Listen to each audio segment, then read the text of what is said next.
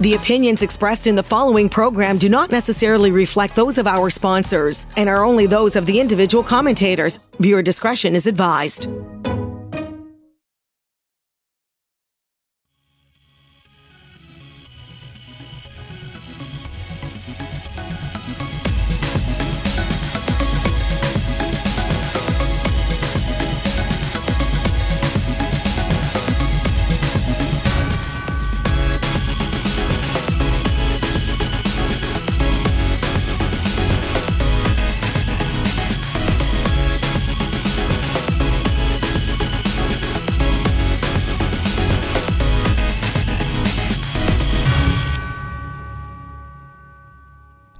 Good evening and welcome to The Raben Report. I'm your host, Elliot Raben, and with me is part of my expert panel, Christina Mangiola. How are you? I'm good. How are you, Elliot?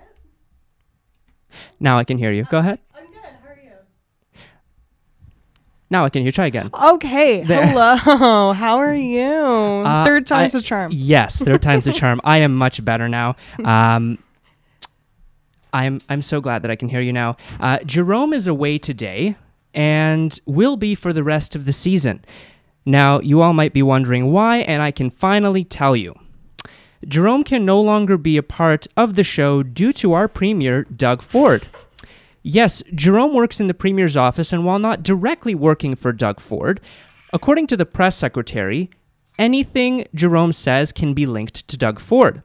Now, all that would make sense. However, Jerome did get the go-ahead from his bosses prior to the start of the show, yet 2 episodes in, he was told to step down. We are truly saddened that Jerome will no longer be able to participate in the show as a main panelist, but that's politics. What can you do? Now, it's not all bad news because we've actually got some great news.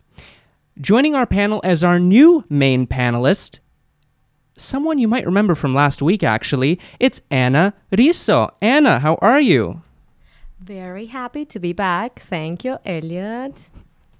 Well, I'm so happy that you've accepted our invitation to come back. I know Christina's excited as well, right, Christina? I am. Awesome. Another lady on the panel. Yeah, you know. That's true. I'm excited. I'm excited for this new dynamic of the show. And joining the panel this week as our guest commentator is Nina Govaert. Nina, how are you? Hi, I'm very good. How are you? I'm good. Thank you so much for being here. Thank you. Coming up in 15 minutes, we'll be talking about our main topic, which is abortion, women's point of view. But first, let's take a look at our top stories in our weekly update, starting with the U.S. presidential debate number 2. So, guys, it was a stark difference between the first one and the second one. What's interesting to me is that, we do this show every week, but presidential debates happen all the time. Why now did they only figure out that there's a mute button?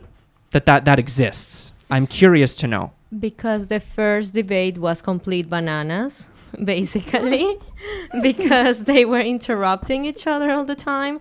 And this time we could see an improvement and something more civilized, for saying some way.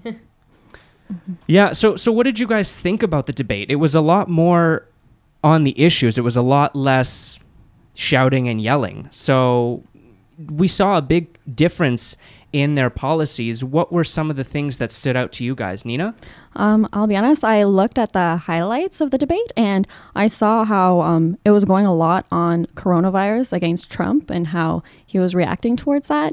And I actually took some quotes that Biden said, and he was saying how anyone who's responsible for that many deaths should not remain as president in America. But then next thing you know, Trump in response was saying, we can't lock ourselves up in a basement like Joe does. And I was just remembering seeing all that backfire. And I'm like, whoa, oh my goodness. But then again, they started going into, what is it? I think gas and how Biden wants to change and go into solar rather than oil. And Trump was saying how so many families in America are depending on that. And so then what's going to happen with their income? And so I just thought that this is going to be an interesting result. Anna? Yeah, actually, I was just going to mention what she said. the fact what Biden said about oil industry, like, you know, many people are dependent on that. And I could see some headlines the next day like, wow, Biden just gave up on the oil industry workers. And, you know, that could be impacting the results on his behalf. And Christina. Basically what I took away from it was just in comparison to the last debate was I found it to be a lot more professional. I found it to be a lot clearer in terms of getting their points across. Trump was, of course, still a bit of a dick, but, you know, better than last time. Quite interesting to see. You know, we're exactly a week away, actually, from the election to end all elections. And next week, we're going to have a live election special. So make sure to tune in, everybody. But as for that, something big happened just last night. Amy Coney Barrett was confirmed to the Supreme Court. We're going to talk a little bit about her impact and what might happen in regards to our main topic a little later. But reaction, Christina? Disappointed. I don't like her. Why? Because I think she's going to be she says that her personal life won't affect her politics, but I can only imagine her stance on the LGBTQ plus community, her stance on abortion will come into play because of her religious beliefs. And I think we might, you know, I'm a big believer in separating church and state, and it just worries me that we may not get that with her. Interesting. Anna? Well, actually, I think she seems to be very qualified for the position, and I wouldn't be so concerned about her personal beliefs because in the end of the day, well, you know, you cannot just be like the only condition to become part of the Supreme Court is to be a non-religious person, because that would be discriminatory per se. So I do agree that, you know, as long as she keeps things separated and she has a just and fair vision of how to apply the law, that's what matters. And, you know, it was one of the tightest votes ever. It was 52-48. So what does that tell you? Should Trump have done that right now before an election? Because on the one hand, people will say, well, he's still president, it doesn't matter. But on the other hand, people will say, well, we should wait until the next election to see what the people really want. I think those numbers, you know, say a lot about how people feel. It's a very divisive topic. You know, I think I would agree that, you know, Trump is still in a position where he can make these kinds of decisions, whether or not we agree with them. But I do think in terms of the numbers, that definitely gives us a pretty clear picture on how people feel. It's very, you know, 50-50. Mm-hmm. Now, let's move on to our next election, or elections rather. You know, we were talking about the importance of the U.S. election coming up, right? And it's so important to vote. Well, clearly the importance to vote did not hit Canadians either, because the two Canadian by-elections that took place yesterday, York Centre and Toronto Centre. In York Centre, 25% of eligible voters voted, and in Toronto Centre, 30%. So again, York Centre, out of 70,434 voters, 18,000 voted.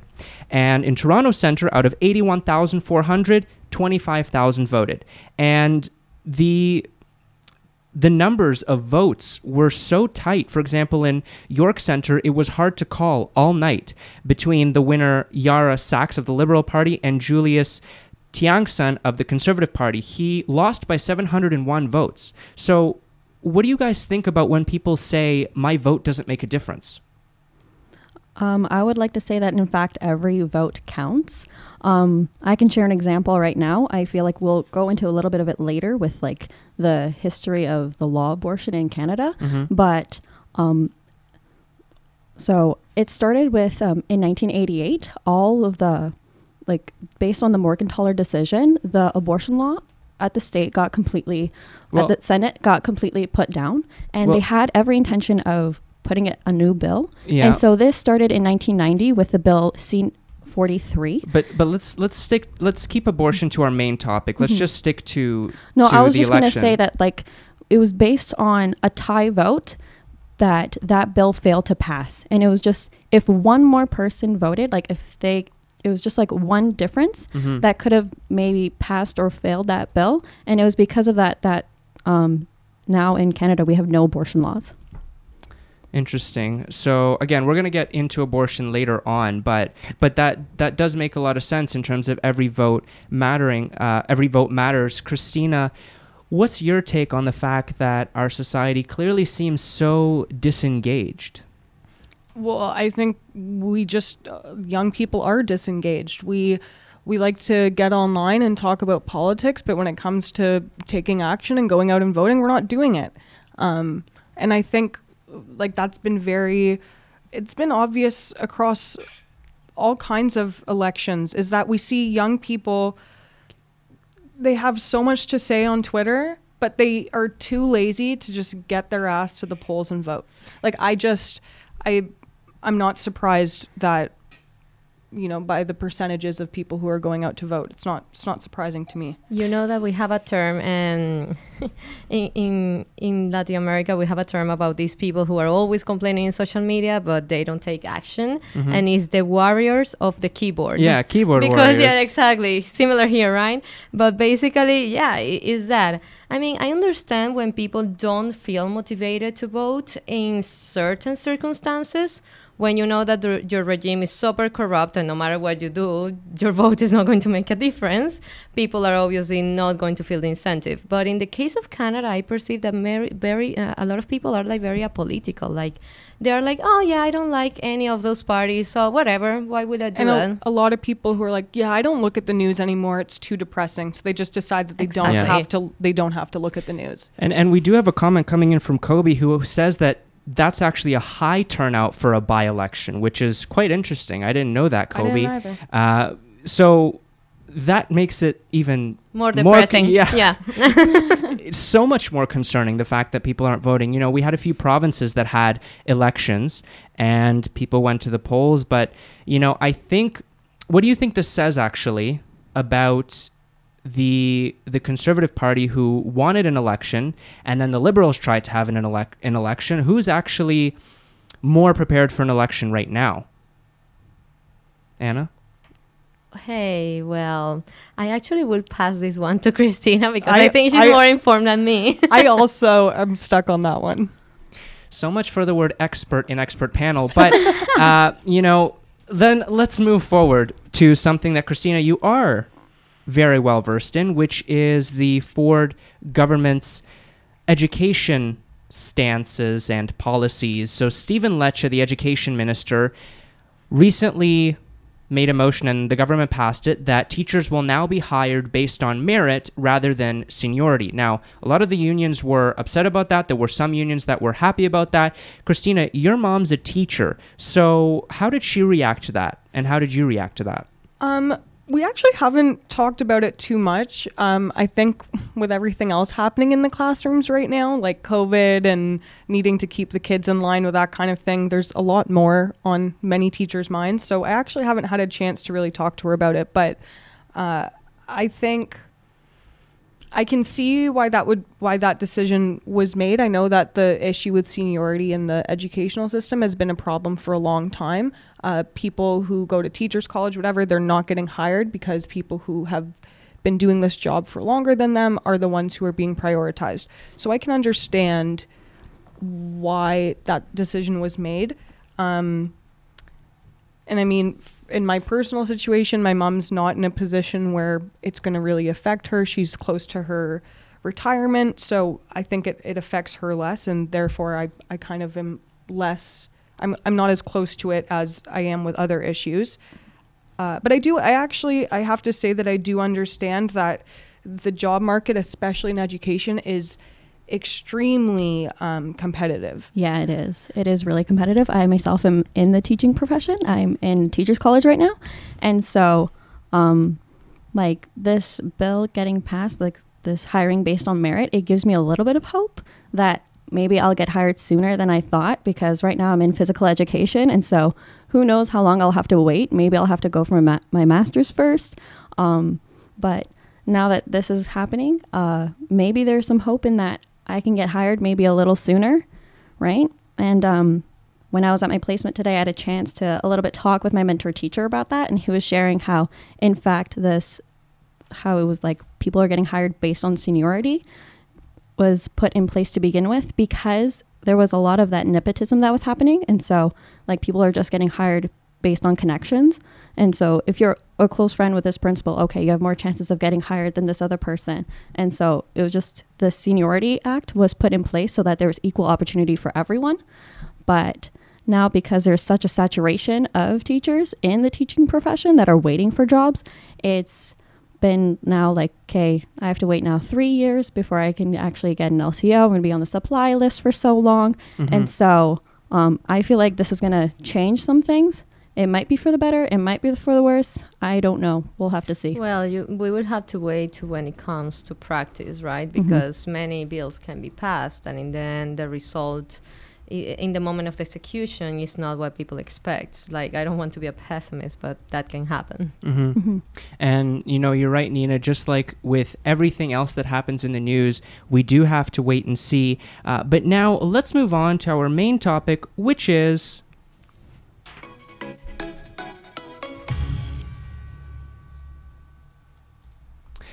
abortion, women's point of view. Now, for those of you that have been tuning into the show since its inception, you'll remember that The Raben Report did have an episode on abortion in season 1, in our season 1 finale, rather. Wow, season 1. Now, normally, we don't cover topics we've discussed previously, but with Amy Coney Barrett's, I wrote looming, but now official appointment, as well as Poland's new Supreme Court ruling banning almost all abortions, we decided that it was important to bring the topic back into the limelight, especially with an all-female panel this time, hence the title, Abortion, Women's Point of View. From personal stances to the legislative side of abortion, our panel is ready for a productive and thoughtful discussion. As a reminder, we are live on Facebook, so make sure to comment on our feed to have your thoughts read live on air. Now, I should remind our viewers this is a very sensitive topic. Please be respectful in the comments. We will be respectful in our discussion.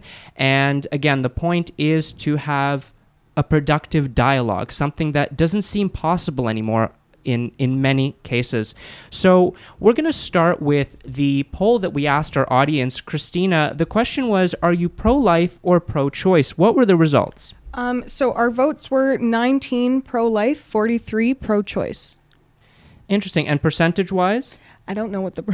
I haven't done the math on that. I just know... let me do the math really quickly. I can't even do it at math. Let me see if I can get it. But you know that was those were our results. I'm going to check the math right now. So it is. Share the results. 31% pro-life, 69% pro-choice, and we just actually got another vote, so now we got 20 for pro-life. So more people voted for pro-choice now. Let's get into the exciting portion, which is the opinions of you three ladies. What's your take? Are you pro-life or pro-choice? We're going to start with Christina. I am pro-choice all the way. Okay, Anna? I am pro-life with a few exceptions that I'm going to discuss later on. Mm-hmm. I am pro-life. Mm-hmm. I believe that all human beings, it doesn't matter your race, your age, your gender, right? It doesn't matter. If you're a human, you have the right to live. Okay, so that now comes down to the argument of where does life begin? Because your point of view is that all humans have a right to live. Now, people on the pro-choice side of things, a lot of the time would say that life does not begin at conception. Is that your point of view, Christina? Life does not begin at conception in my mind. And why? Because there's a lot that has to happen until a life can be, you know, substantial. I believe that after fertilization, it takes about 8 weeks for development to begin. I I think that's what it is. Or so I can do a little bit of a disagreement with you there. Okay. So, okay. Do you know what a Polaroid camera is? Yes. Yes, right? And so just for the audience, in case they don't know, right? It's one of those old-fashioned cameras that when you take a picture of it, the picture immediately gets printed out. Now, Christina, when you take a picture of the Polaroid camera, what does that picture look like? Usually like nothing. Yeah, it's blank, right? Yep. And so hypothetically speaking, I just want you to imagine that National Geographic has this competition where if you take a picture of this exotic bird, you have the opportunity to win $5,000, right? And so, I mean, who doesn't want $5,000, right? And so you go with a friend and you're going through the woods and you see this bird. And so you pull out your Polaroid camera, you take a picture, and that bird flies away. Now, you give this newly printed picture for your friend to hold. And as they see this blank, blurry picture, they just say, like, dude, like, this is, like, such a crappy picture. And since they don't know what it is, right, they just rip it up to pieces. How would you feel? I mean, I really don't think I'm going to compare a baby's, you know, a fetus to a Polaroid. I just can't. I can't make that. I understand what you're saying, but to me, they're two very, very different issues. Well, so the point I was trying to bring is the fact that the moment you press the button on that camera, everything about that picture was there, right? And that's the same thing with when life begins at fertilization. Your hair color, your eye color, your skin tone, it's all present in the zygote, and all you need is time to grow and develop. Right? I even have quotes from textbooks that are used in the University of British Columbia, which state that human development begins at fertilization when a sperm fuses with an oocyte to form a single cell, the zygote. You can say that the development, yes, it starts on fertilization, but I also understand the point of Christina. Like, in many cases, for example, the heartbeat bill that was approved in the United States that brought so much controversy, they actually take, like, until the 6th week is when you approximately can hear a heartbeat coming from the fetus. Right. So that depends on the timeline when you're looking at the development, right? So if it's, let's say you're looking at it based on the last menstrual period, it'll say maybe around 5 to 6 weeks, right? But if you're looking at it from fertilization, it would say around 3 weeks, in fact, because the last menstrual period, the time between the last menstrual period and fertilization is approximately 2 weeks. I mean, I understand also, I agree with the point that it's still the possibility of life that it starts from the conception is something that should be defended. Like, it's something that should be appreciated because a human being is coming. Like, not right now, because, of course, the baby is not sustainable, but it will happen. Eventually, it will happen. So that's my take on that. Christina, how do you respond to Nina? I think that I understand her point. I mean, there's many scientific studies that do say 8 weeks is generally the time that development begins, because they're, you know, you guys just explained. So yes, it's open for debate, but I'm not of the belief that life begins at conception. Nina? Well, I already shared my thoughts on that. I guess I can share another way in which to how I would show someone that life does begin, unless... Christina? If you're open to it. Sorry, repeat that? So would you... so sometimes when I have conversations with people about abortion and I try to show them how, in fact, life begins at fertilization, I use more than one tool. So the Polaroid analogy was one way. I can show you another way if you'd be open to it. Yeah, I mean, I don't want us to get too sidetracked with the discussion. Mm-hmm. I want us to all be able to kind of speak. So, I mean, if we have time, I'd love to hear your, you know, I just want to make sure that we keep the conversation with all of us going. Yeah, so let's move on from there then, because, you know, we do have a disagreement here on whether life does begin at conception, but the idea of abortion, is it safe? Mm-hmm. Is it safe? Christina? If done legally and medically, yes, it can be. There's studies that most the majority of abortions performed will not permanently affect the mother. She will still be able to have children and likely won't sustain any permanent injuries or damage. Anna? I disagree with that. I don't think it is 100% safe. I have met women in my case that were performed abortions, and unfortunately due to some mistake that went into practice, they cannot have babies anymore. This made frustrated women, and also I believe there is a psychological component that come into play when you get performed an abortion. That being said, there are cases where abortion, unfortunately, is the choice and is the only choice that can happen for certain women. Okay, Nina? So I agree a little bit more with Anna. So, honestly, if a procedure results in the intentional decapitation, dismemberment, and disembowelment of an innocent human being, then I can't say that that procedure is safe. And as described by Dr. Anthony Leventino, right, some risks that mothers can face after having an abortion procedure are uterine perforation, cervical laceration, infection, hemorrhage, maternal death, and future pregnancy complications due to trauma. Okay, so, you know, there are obviously potential complications for abortion no matter what. It'd be the same thing with any sort of surgery, right? Mm-hmm. So any sort of procedure that involves doing something to the body that's not necessarily natural has some sort of effect. Every single surgery you go into, they will warn you that it's very, very rare, but something could go wrong. And that's the same case with any medical procedure, including abortion. Mm-hmm. So here's a question that I have for all of you, because this is very important. Do men have a right to be a part of the discussion on abortion? What do you think?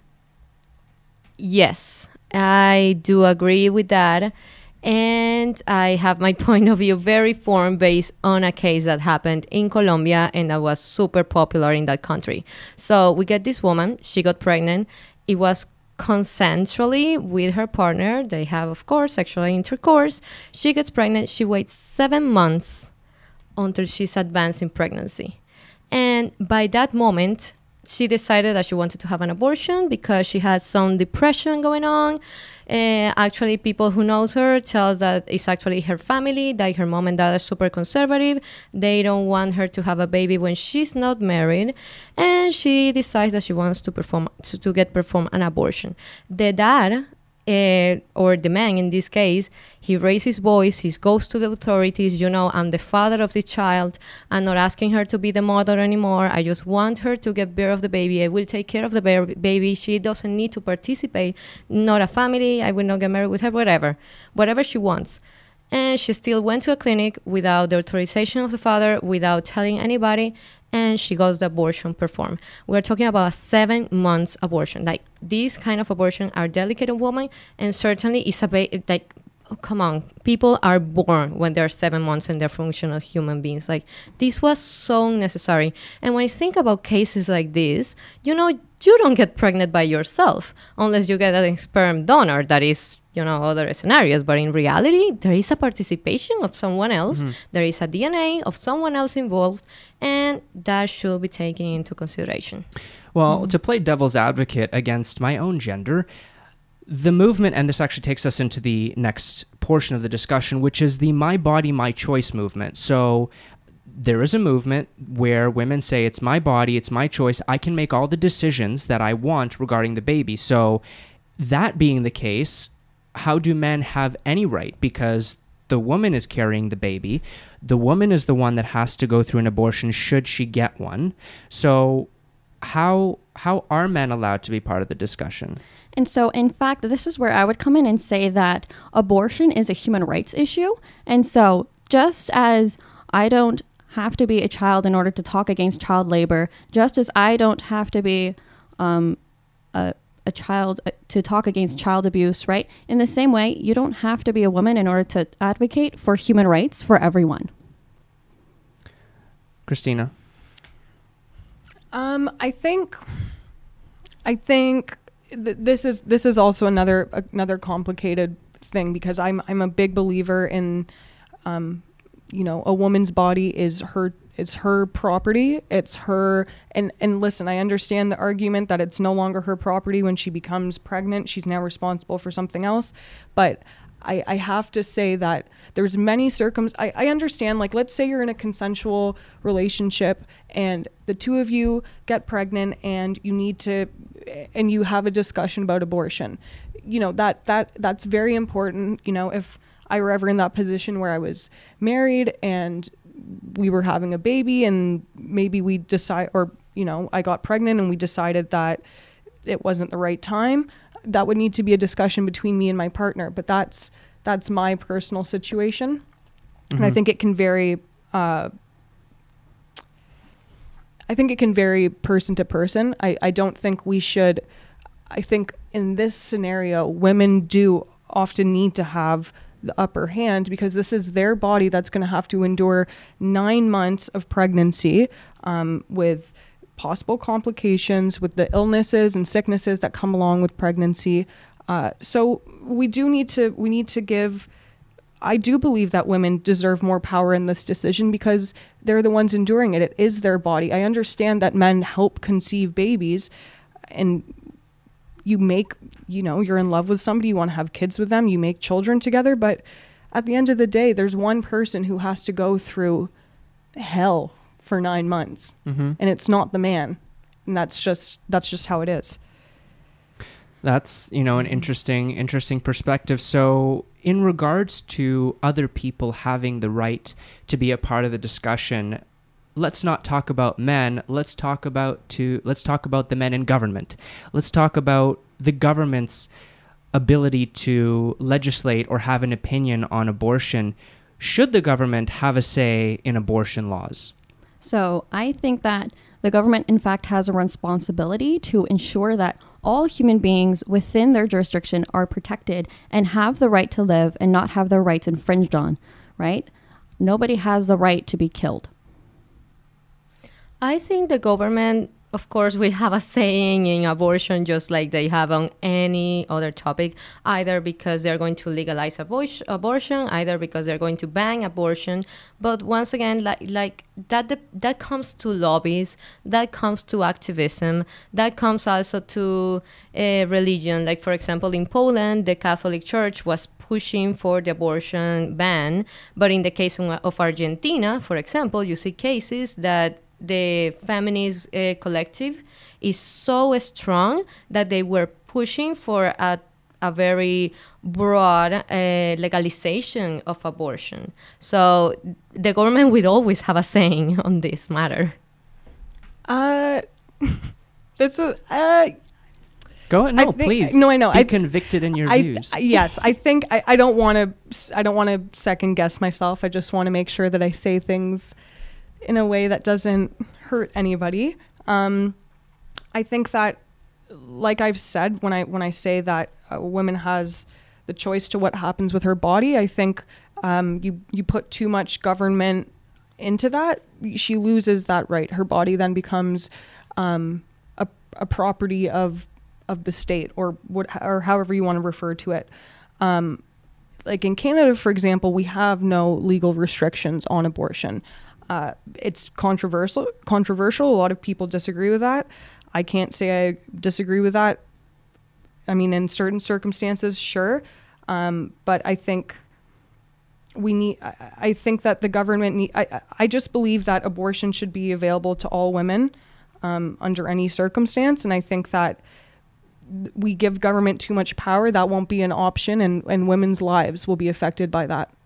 Do you think that, would you be open to having any restrictions, or is it just you're fine with it throughout all 9 months of pregnancy? Well, so this is where I run into, and we actually discussed this, Elliot and I have a hard time with it, because the whole thing with being pro-choice is it doesn't mean that I'm pro-abortion and I'm going out there and saying everybody get abortions, it's the solution to everything. That's not what being pro-choice is, not for me at least. pro-choice means that there's a lot of different options, whether that be you endure the pregnancy and you go through motherhood, you decide to single parent or co-parent, you decide to place a child for adoption, or you choose abortion. And For myself, I've explained I don't agree with, like, I would not myself ever have an abortion where I knew that the fetus would live outside of my body independently. That is something that I personally can't bring myself to. It's something that disturbs me. But there actually are circumstances where late-term abortions may need to be performed. And what I worry about is if there's too many restrictions, then there's going to be, you know, women aren't going to get the right access that they need, and we're going to run into problems there. Sure, the government... Is there a specific circumstance that you're thinking of when you're saying that it needs to be? Well, I can actually jump in there because this is part of why the discussion is happening. Poland's Supreme Court just put in new abortion laws, and the laws are that you can only have, very briefly, the laws are that you can only have an abortion, a late-term abortion, or even abortion at all if it's if the pregnancy is through rape, incest, or if the mother's health is at risk.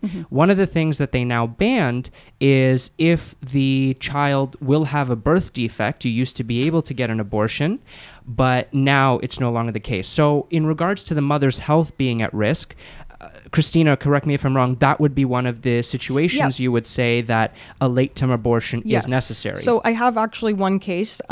So this is a reason why maybe a late-term abortion would be appropriate. So there was one story I was reading up on. It was a case in the United States. A couple had found out that a part of the fetus's brain was missing.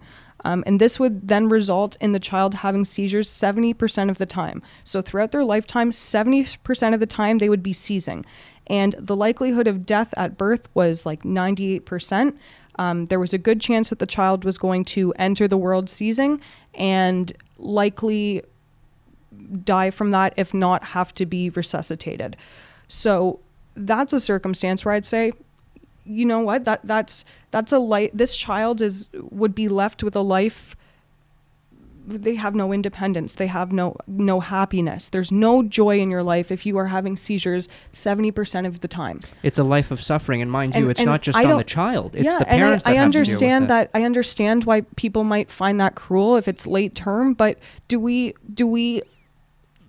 just because people are worried about taking the life of this fetus, is that really worse than making them live an entire lifetime of misery and suffering? Like the greater good, right? Actually, that's one of my exceptions. And it's because I agree with Christina on that sense. In this case of scenarios, when they are born, they are so dependent on their parents. And depending on the severity of the situation, they never get independent in their lives. They rely on their parents all the time. And even when the parents die, in some cases they die too. Why? Because no one is going to take care of them. They are not independent. And also not every parent is ready to have a kid in that circumstance. Now, to counteract that though, if you're having a child and you've had sex and you are pregnant, the parents have taken on, or the would-be parents have taken on that risk of having that child. So in regards to they may not be prepared, how do you respond to that? Because some of the parents, they already know. In Canada, when my cousin got pregnant, they asked her, what if your kid is coming with a condition? Will you continue having your kid? And she said yes, but it's because my cousin had that conviction already that she wanted to take care of the baby, even if it comes with a birth defect. Not every parent is ready to assume that. And in many cases, when their kids are born and they're put on adoption, depending on how severe is this birth defect, they don't get adopted. So they're even on that side, they're very bad. Nina? So honestly, I can't find my notes right now on it, but...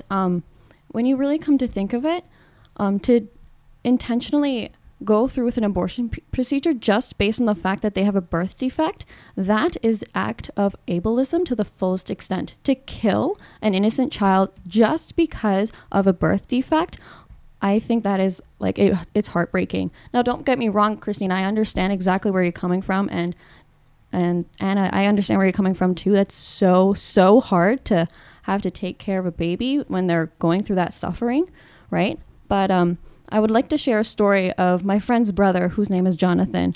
And when he was born, they realized that he was born with, like, about a third of his brain. And so even though now he's around 17 years old, he behaves like a 3-year-old.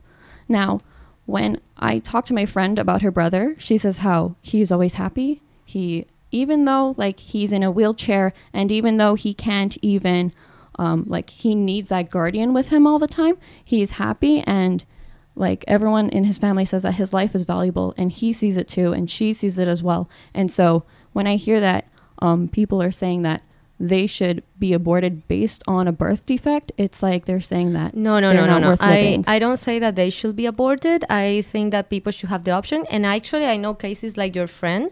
Like, I knew people in my family that adopted kids with autism, actually. Mm-hmm. And to be honest, they are a joy in their lives. Like, people who haven't, because they decide to, they honestly love their kids. Like, that's a reality. But what I say is that not every person should be forced to that, because you don't know also how severe is going to be the condition, and if they have the maturity to take care of that.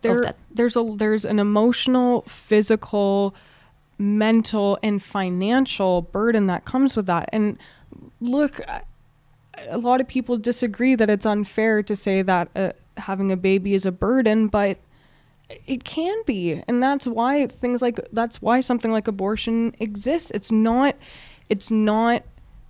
an option that everybody can carry out. And when you think about, something like autism, as far as I know, you can't detect that.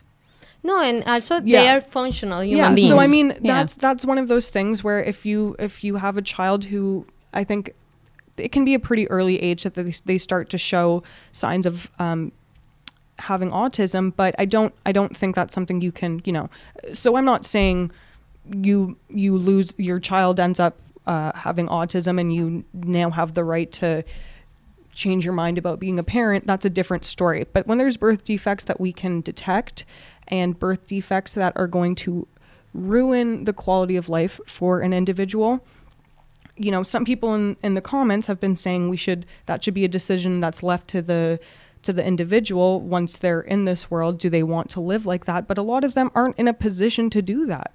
If you're severely disabled, there's circumstances where you may not have the understanding of what it means to live a happy life. So what do you have to compare it to?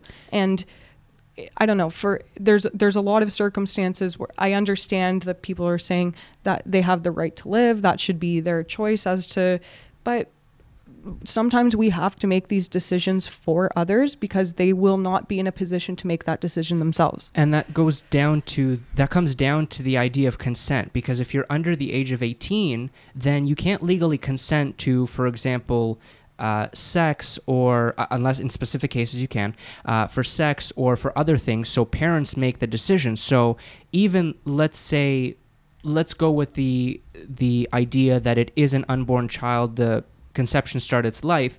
The child cannot consent or make any decision. So it's up to the parents, right? Yes, right. And like when we go and talking about human rights. Right, I agree that we all should have the right to choose. Like, I am happy that as a woman in Canada, I can choose whether or not I can drive a car. I can choose where I get to go to school. I can choose what I can study, right? But at the same time, I don't choose, like, I don't support a choice that results in hurting another human being, right? Like, let's think about it this way. If you were to go out with a friend and you go to a bar and you take a couple shots, right? And that person is now drunk. Right? And they're taking the keys to their car and they want to drive home. Would you stop them? Yes, but again, different circumstances. Why would you stop them? Somebody getting in a car because they're drunk is a very different circumstance than a child being born. You're also, but with that case though, you're also making the decision for that person. So in the case of abortion, you're making the decision to abort the child, the fetus, whatever you call it, and it's you're doing something for their benefit, right? Right, and in the same way, like if you were to stop someone from driving while drunk, right, you're preventing them from not only harming themselves, but also from harming other people, right? And that's why we actually, in fact, have laws in place against drinking and driving, and charges can be pressed against someone if they're caught driving under the influence, because they are not only putting themselves in danger, but they're putting other people. So one of the cases that I used to illustrate that, I don't know if that happened in Canada, but in many countries, if you killed a pregnant woman, you will be charged by double homicide, and it's because it's considered that you killed another life too. That's a valid point actually. And now we do have a comment coming in from Tanya, and she says to what you said, a counterpoint to what you said, I find it extremely selfish for a parent to birth a severely disabled child who will have zero independence. That says something more about the parent. It's not ableism. How do you respond? So I would say that, in truth, that I know of people who are open to adopting babies. It doesn't matter what they are going through. And I understand that to give birth in that circumstance is very, very hard, right? But I still think that even though it's very hard for that mother to go through that, she may or may not be going through it alone. But I would say that there are people that are open to adopting babies. It doesn't matter what circumstance they were brought up into, and they would be willing to take your place if you don't feel comfortable doing that. But how can you have someone, how do you know that for sure? How do you know that somebody's going to adopt that child for sure? Because I have their name and number already. No, but you know that I need to add something, and it's that in many adoption of the opposite agencies, they actually sometimes even lie if the kid has a condition. And the reason why they lie is because many kids don't get adopted when the prospect parents know that they have a condition. So yeah, you might know someone, that person has a heart of gold, honestly, but that's not the majority of cases, unfortunately.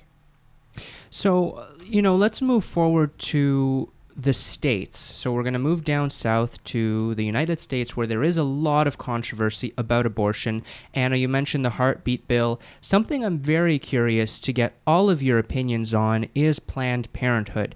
They have been at the center of controversy. Pro-choice, anti-abortion activists, whatever you call them, have been very against Planned Parenthood, because they say that all Planned Parenthood does is abortion, whereas the other side says that Planned Parenthood is far more than just abortions. They're family planning, they're counseling. What is your opinion on Planned Parenthood? Exactly what you... Well, I mean, of course Planned Parenthood is more than abortions. It's about somebody who is either going to become a parent or... yes, they perform abortions, but that doesn't mean that's the only thing that they do.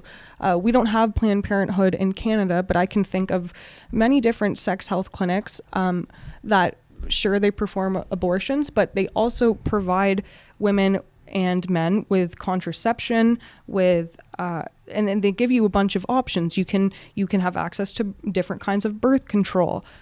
You can do family counseling. You can talk to a professional about what the best option for you is if you're at risk of anything. So no, it's not. Sure, they perform abortions, but that's not the only thing that they do. That's people who are anti-abortion putting blame on one institution and saying that, they're an abortion machine. They're responsible for all abortions. That's not the case. Well, when I was looking into the stats based from live action, I was seeing that, in fact, while they were saying that only around 3% of things that Planned Parenthood does are just abortions, they actually did the stat in a video, and they explained that it's actually, in fact, 1 in 8 women that go into Planned Parenthood end up getting an abortion. And so sometimes I would say that the stats are skewed with regards to what Planned Parenthood says. And also with that, I would like to add that there are, in fact, some birth controls that act as an abortifacient, which means that it prevents the implantation of the embryo into the uterus, which basically is, it's an abortion pill, long story short. Now, one of the things that opponents of Planned Parenthood say is that they'll pretty much give an abortion to anybody that walks in. You would agree, Nina? I would. I have, I have, in fact, on that same live action website, I've seen how Planned Parenthood has caught footage of being caught aiding in sex trafficking, how they have been caught aiding in abusers. So victims as young as 12 years old are ending up seeking abortion and then are afterwards sent back to those same abusers. And let's say hypothetically speaking that Planned Parenthood never had any babies that were born and left to die, right? Because that does happen too. Within late term abortions, there are babies that are left alive. I have read stories of twins that were 22 weeks in gestation. Now, let me share with you that babies that are born at that point in time, they actually have a chance, if put in the ICU, to survive. And so when the mother decided to abort her twin babies, they were left alive and for an hour, neglected before they actually perished. I have read similar stories regarding Planned Parenthood. That's the side of that organization that I actually don't like. Also, because there has been a lot of controversy stating that they tend to be more oriented to perform abortion, in poor neighborhoods. Mm-hmm. So that's very much a classist point of view when you look at it. I have a quote from Abby Johnson. She was a former Planned Parenthood director.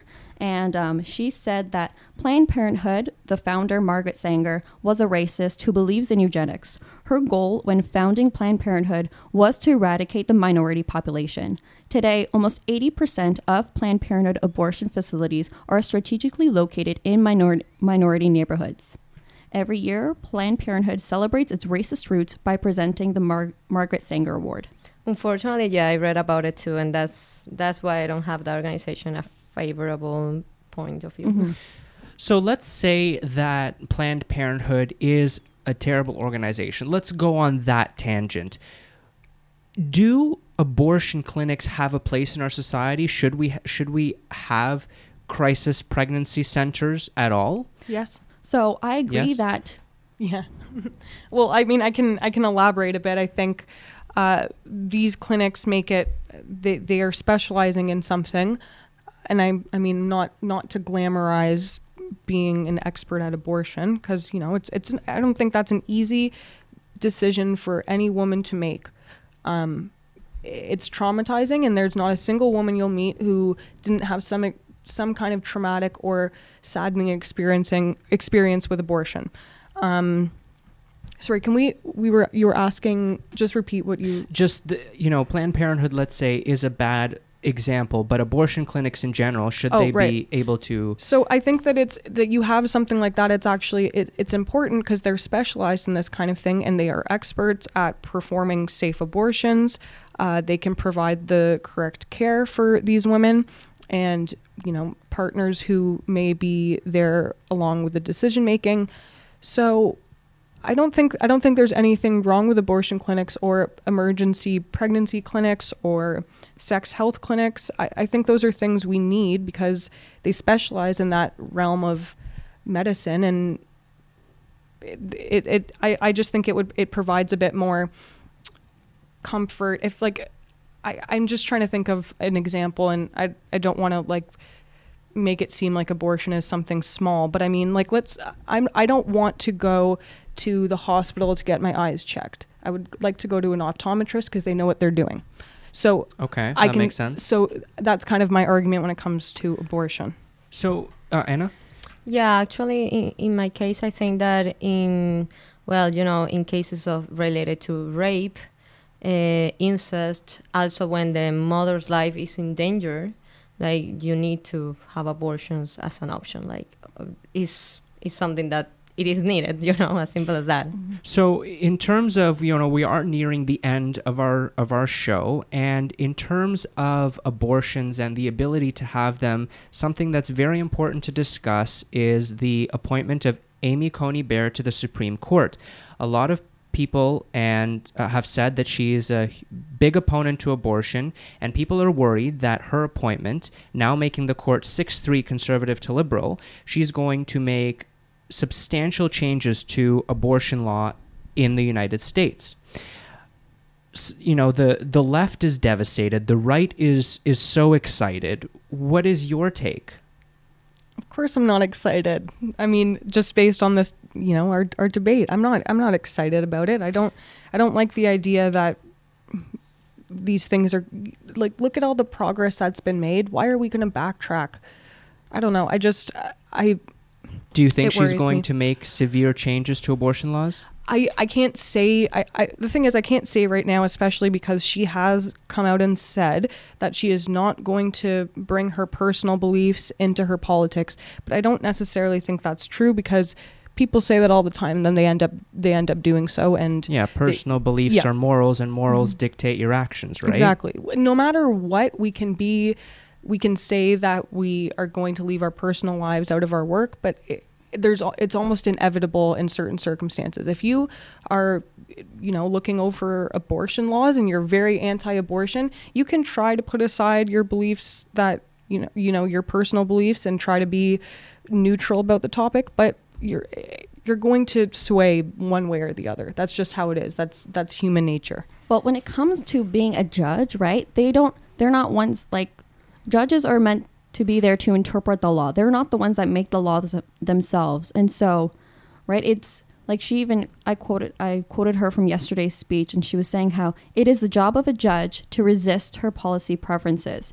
Since they're not going up for an election, right, they have no biases to say what their views reflect to those people. But if they have no biases, why is there such a big issue with, well, they're a conservative judge, well, they're a liberal judge? Clearly, if that's the issue that's going on with every person appointed to the court, they do have biases. Because that's the media, that's, you know, people basically going crazy, people, also the media fearing this because they need to sell, and people just buying that, and people are easily scandalized. But what she says is true. When you're a judge, you basically need to interpret the law and take a just and fair approach. And basically, the ones that do the laws are the lawmakers. Like, and honestly, I think that there are a lot of lobbies in the United States that come into play, a lot of conflict of interest. I don't think it will be that, oh, she got appointed, now abortion is going to be banned. Like, I'm skeptical. To end off the show, what do you think is going to be the future of abortion, specifically in Canada? And with regards to that, do you think that future involves a change in our education system with regards to abortion? Nina?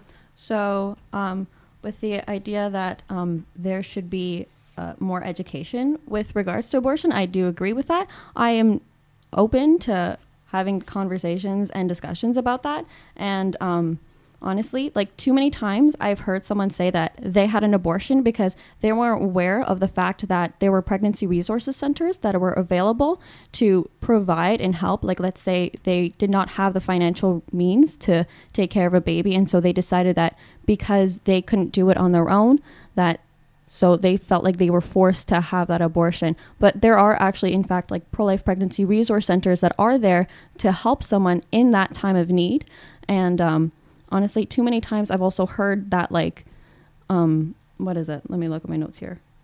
Right? Too many times I've heard someone say that they wished that they knew what an abortion actually did, because if they saw what abortion actually did to that child, how it decapitates, dismembers, and disembowels an innocent human being with arms and legs and beating hearts, right, they would not have gone through with that abortion. I've had friends that would stand on a street corner with the signs of what abortion looks like. And one woman actually walked up to them and she said, "Where were you yesterday when I went and had my abortion? Where were you yesterday?" Right? And so I think that... But that comes down to, though, let's say late-term abortions or abortions when the body is more formed, right? Well, in fact, I'm sorry, but I'm going to have to say that a child being born before 21 weeks does not have full limbs. It's not a full human being. It's just not. And you can say the same argument at any stage in pregnancy. It just simply is not. And I know what you're going to show me. Okay. Well, I'm trying to pull it out right now. But this is, in fact, a fetal model. This is what... Okay. 12 weeks into the pregnancy, this is what the baby looks like. By this point in time, even though they're only this big, right, they have fully functioning arms, they have fully functioning legs, and brain activity at this time can be detected. All the organ systems are in place, and merely the rest of their gestational period in the pregnancy is just focused on them increasing in size. But what about before that? But I'm also going to say that model there, I'm sorry, maybe it's cruel, that is not a full being. It's just not, and its organs can be intact, it can, but it's unfair to say what I don't know. My whole thing is it's just so yeah. No, go ahead. No, I'm just trying to think of a way to properly put it into words, but when you bring in the argument about what happens to these fetuses, it can be so traumatizing and vile. I know women who have... That's because abortion is violent. Well, it's not violent if it's done properly. And look, when it's done properly, it results in the decapitation of an innocent baby. And unfortunately, sure, maybe that's what happens. But again, if it's, let's say, 1 week into the pregnancy, they're not fully formed, are you saying that abortion should be banned in that sense too? Well, honestly, in my personal opinion, I believe that abortion should be unthinkable. It shouldn't be something that should happen at all, because abortion... So under no circumstances? Personally, no. What if it's the health of the mother again? What if a woman is raped and impregnated with her rapist's child? She still should not have that abortion? So... I think, honestly, in that circumstance, two of my best friends have been sexually assaulted. And while it did not result in them becoming pregnant, it did leave to be an absolutely traumatizing experience for them. And so my heart bleeds out for women that have experienced that. And truly, I firmly believe that those guilty perpetrators, they should be punished to the fullest extent of the law. I think we both can agree on that. Right? Like those guilty rapists, they should be put in prison for that. Sure, but a woman should not be burdened with that rapist child. There's no reason why a woman who has been traumatized, and look, I am a survivor of sexual assault. Luckily, nothing happened to me, but good God, if I was stuck carrying the baby of somebody who harmed me so badly to force me to endure 9 months of that. I can't fathom it. Like, I should have that right to say this awful thing was inflicted on me. Why am I now burdened with the responsibility of pregnancy? I don't agree with the pregnancy. Like, I don't agree with banning abortion in case of rape, but I know plenty, like I know cases of women who were conceive a baby through rape, and they are able to isolate and separate two scenarios. Mm-hmm. However, I don't think that every woman is having that, like, not every woman is available to do that separation. So when that's where I think the choice is important, because not every woman is in that position to, like you're saying, I agree with that. So yeah, that's my take. Right. I would just like to add just one question, right? Like, when it comes to, like, I am so sorry that you went through that, and I firmly believe that's totally not even part of the discussion. I just wanted to put it out there, just because I am speaking from the perspective of a woman who may have been put in that position. Mm-hmm.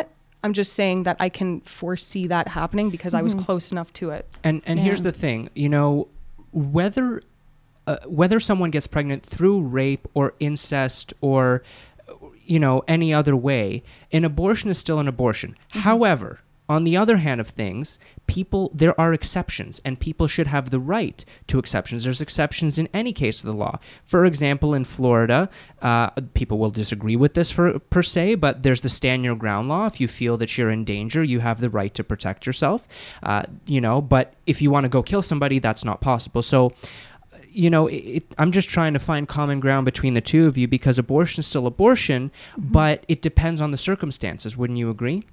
Like, I can completely understand why someone would say that they would opt for abortion in that circumstance. I still don't personally agree with it just because of my personal understanding of what a human is, right? Who the preborn are. Like, I know for a fact that they are human. I know that in this circumstance, despite how absolutely horrible it is, that that child is just as innocent as the mother. And I'm not one that to say that if she is pregnant, that she has to take care of that baby once they're born throughout the, like, for the next 18 years. I'm just saying that just because of like what that father did to them, right? They should not be put to death because in our country, we don't even have the death penalty. And so that guilty perpetrator, he's not going to be put to death for what he did. And so why should the innocent baby? Well, it's been a truly incredible discussion. I have to say that it was very fascinating for me to hear all sides of this discussion. So that was our show for this week. Thank you to everyone that tuned in and that messaged us live. We had a lot of comments. We had a lot of people tuning in.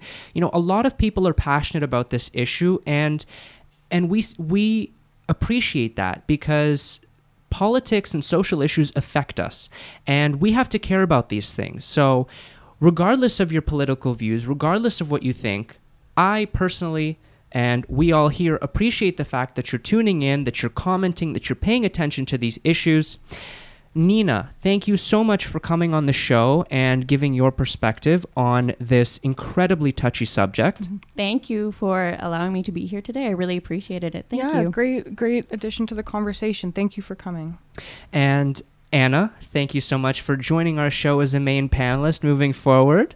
Yay! It's now the Anna and Christina show. Yeah. It's the Latina takeover. I know.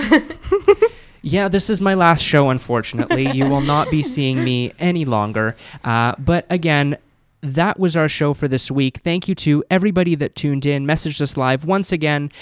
Make sure to tune in next week for a 2-hour special on the U.S. election where we'll have insights, a special guest as always, and we're going to see what's going to happen to the United States. One way or another, people are going to say it's the end. It's the end of the world. That's what people said in 2016. But again, 2020 is here. 2020 just seems to be like a terrible year. So why not add another U.S. election to that mix? I'm your host, Elliot Raben. Thank you, everyone. Thank you, everyone, for tuning in. A brand new episode will be coming to you next week. Same day, same time, almost the same people. Have a great day, everyone.